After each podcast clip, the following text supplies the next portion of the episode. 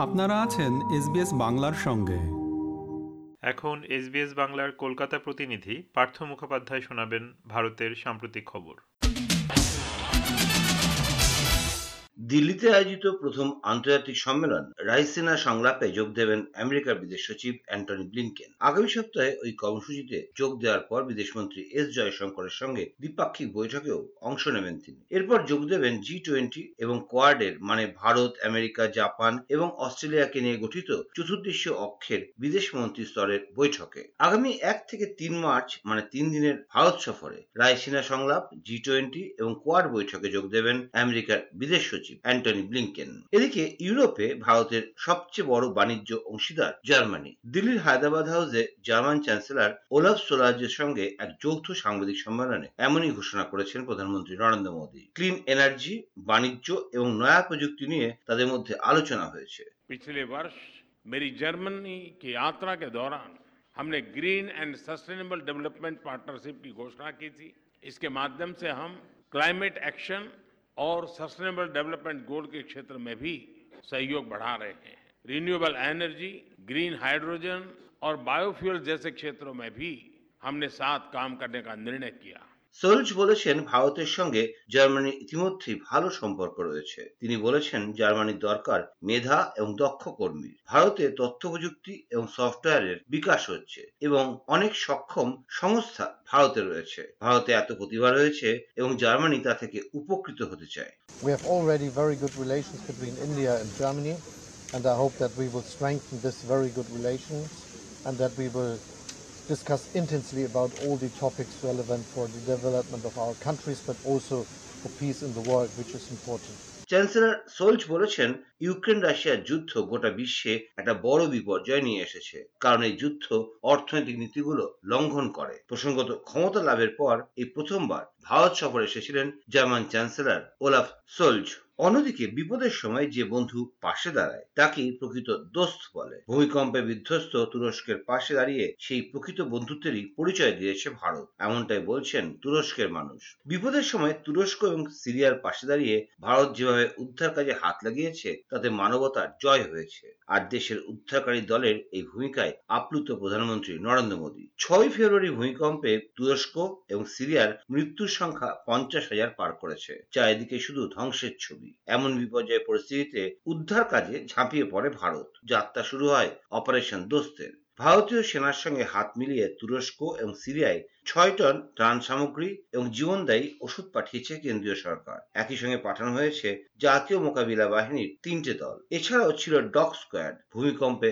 নিখোঁজ মানুষদের খুঁজে বার করার জন্য। আর কম্পন বিধ্বস্ত তুরস্কে গিয়ে কীভাবে উদ্ধার শুরু করেছিল ভারতীয় বাহিনী, সেই অভিজ্ঞতার কথা সম্প্রতি নরেন্দ্র মোদীর সঙ্গে শেয়ার করে নিয়েছেন অপারেশন দোস্তের সদস্যরা। তাদের সেই অভিজ্ঞতার কাহিনী নিজেই টুইট করে জানিয়েছেন প্রধানমন্ত্রী নরেন্দ্র মোদী। এবার রাজনীতির খবর। কংগ্রেসের প্রাক্তন সভাপতি সোনিয়া গান্ধী রাজনীতি থেকে অবসর নেওয়ার আভাস দিয়েছেন। কংগ্রেসের পঁচাশিতম পূর্ণাঙ্গ অধিবেশনে এক ভাষণে সোনিয়া গান্ধী বলেছেন, ভারত জোড়ো যাত্রা দিয়েই তার ইনিংস শেষ হতে পারে। এই সময় সম্প্রতি রাহুল গান্ধীর করা ভারত জোড়ো পদযাত্রাকে কংগ্রেসের জন্য একটা টার্নিং পয়েন্ট বলেও আখ্যায়িত করেছেন সোনিয়া গান্ধী। অধিবেশনে সোনিয়া গান্ধী বলেছেন দু এবং দু সালে মনমোহন সিং এর নেতৃত্বে কংগ্রেসের জয় তাকে সন্তুষ্ট করেছিল। তবে ভারত জোড়ো যাত্রা দিয়েই তার অধ্যায় শেষ হতে পারে। এটা কংগ্রেসের জন্য turning point Our victories in 2004 and 2009, along with the able leadership of Dr. Manmohan Singh ji, gave me personal satisfaction. But what gratifies me most is that my innings could conclude with the Bharat Joro Yatra. The Yatra has come as a turning point. It has proved that the people of India overwhelmingly want harmony, tolerance, and equality. অন্যদিকে আগামী বছর চব্বিশের লোকসভা নির্বাচনে কংগ্রেসকে গুরুত্ব না দিয়ে বিরোধী রাজনৈতিক গোষ্ঠী নিজেদের মধ্যে সমন্বয় করতে শুরু করেছে বলে খবর যাকে বলা হচ্ছে জি এইট এই জি এইটে রয়েছেন সাতজন অকংগ্রেসী মুখ্যমন্ত্রী এবং একজন উপমুখ্যমন্ত্রী তাদের উদ্যোগের মূল বার্তা কংগ্রেসকে দেশের বিজেপি বিরোধী ঐক্যের রাজ ধরতে দেওয়া যাবে না। এর আগে মেঘালয়ে কংগ্রেসের নেতা রাহুল গান্ধী তৃণমূল কংগ্রেসকে কার্যত বিজেপির এজেন্ট বলে মন্তব্য করার পর মমতা বন্দ্যোপাধ্যায়ের দল এবং জি এইট আরও কিছুটা জ্বালানি পেয়ে গিয়েছে বলে খবর। মেঘালয়ের শিলংয়ে এক সমাবেশে রাহুল গান্ধী বলেছেন, সবাই তৃণমূল কংগ্রেসের ইতিহাস জানেন। এর আগে তৃণমূল কংগ্রেস গোয়ায় গিয়েছিল, কংগ্রেসকে হারাতে এবং বিপুল পরিমাণ অর্থ ব্যয় করেছে। কারণ তাদের উদ্দেশ্য ছিল বিজেপিকে সাহায্য করা। মেঘালয়তেও তৃণমূল কংগ্রেসের উদ্দেশ্য একই। বিজেপি যাতে ক্ষমতায় আসে, তা নিশ্চিত করা এবং কংগ্রেসকে সেখানে হারানো। রাহুল গান্ধী বলেছেন, You also know the history of the TMC. You know the violence that takes place in Bengal. You know the scams, the Sharda scams that have taken place. So you're aware, you're aware of their tradition. They came to Goa, spent huge amounts of money in Goa, and the idea was to help the BJP. And this is exactly the idea in Meghalaya. এই G এইটে রয়েছেন Mamata Bandyopadhyay Nitish Kumar M K Stalin Hemant Soren Arvind Kejriwal ভাগবত মান K Chandrashekhar রাও এবং তেজস্বী যাদব এই নেতারা নিজেদের মধ্যে বিরোধী কৌশল নিয়ে আলোচনার পরই বিহারের মুখ্যমন্ত্রী নীতিশ কুমার সম্প্রতি কংগ্রেসকে কড়া বার্তা দিয়েছেন কংগ্রেস নেতৃত্বকে তিনি জানিয়েছেন তাদের কথা শুনলে আগামী নির্বাচনে বিজেপিকে একশো আসনে আটকে দেওয়া যাবে নীতিশ কুমার বলেছেন आप अच्छी तरह इनसे मुक्ति हो जाएगी और अगर आप लोग ठीक से सोच करके चलिएगा जो हम कह रहे हैं शुरू से हम इंतज़ार करेंगे अगर मेरा सुबहुआ को अगर मान लीजिएगा, कहीं सौ के नीचे जाएँगे जान लीजिए। और मेरा बच्चा नहीं मानिएगा तो क्या होगा?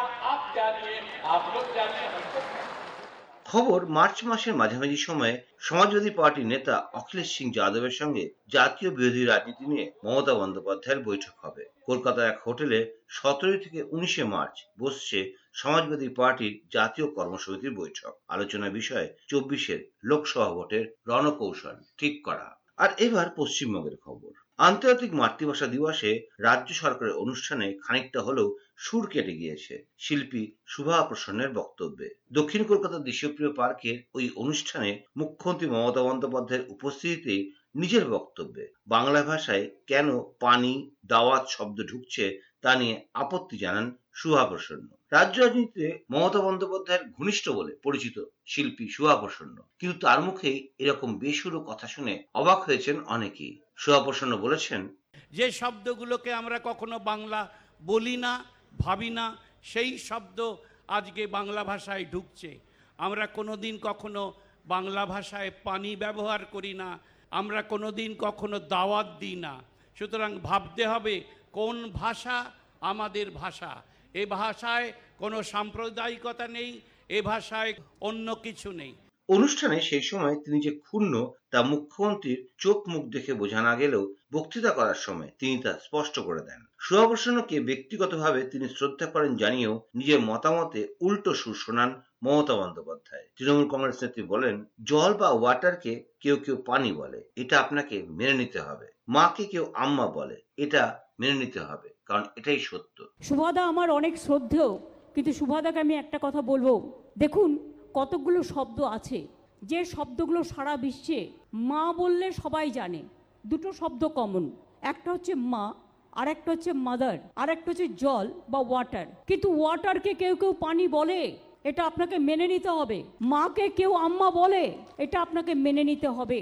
মমতা বন্দ্যোপাধ্যায়ের ওই প্রকাশ্যে বক্তব্যের পরেও নিজের বক্তব্যে অটল শিল্পী সুহা প্রসন্ন যা নিয়ে এবার মমতা বন্দ্যোপাধ্যায়ের দল তৃণমূল কংগ্রেসের মধ্যেই বিতর্কের সৃষ্টি হয়েছে।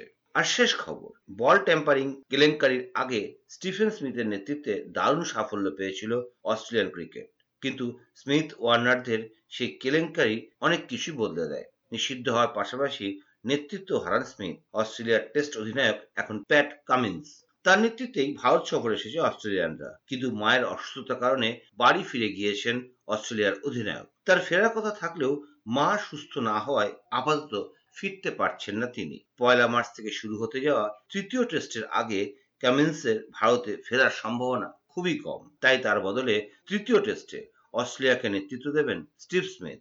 এক বিবৃতিতে কামিন্স বলেছেন, তার মা প্যালিয়েটিভ কেয়ারে আছেন। মায়ের অসুস্থতার কারণেই তার পক্ষে এখন ভারতে ফিরে আসা সম্ভব হচ্ছে না। উল্লেখ্য, নিষেধাজ্ঞা শেষে ক্রিকেটে ফেরার কিছুদিন পর স্মিথকে অস্ট্রেলিয়ান টেস্ট দলের সহ অধিনায়ক করা হয়। তাই ইন্দোর টেস্টে কামিন্সের বদলে তিনিই নেতৃত্ব দেবেন। তবে সুখবর হলো, চোট কাটিয়ে দলে ফিরেছেন মিচেল স্টার এবং ক্যামেরন গ্রিন। প্রথম দুটো টেস্টে হেরে এমনিতেই অস্ট্রেলিয়ার অবস্থা খারাপ।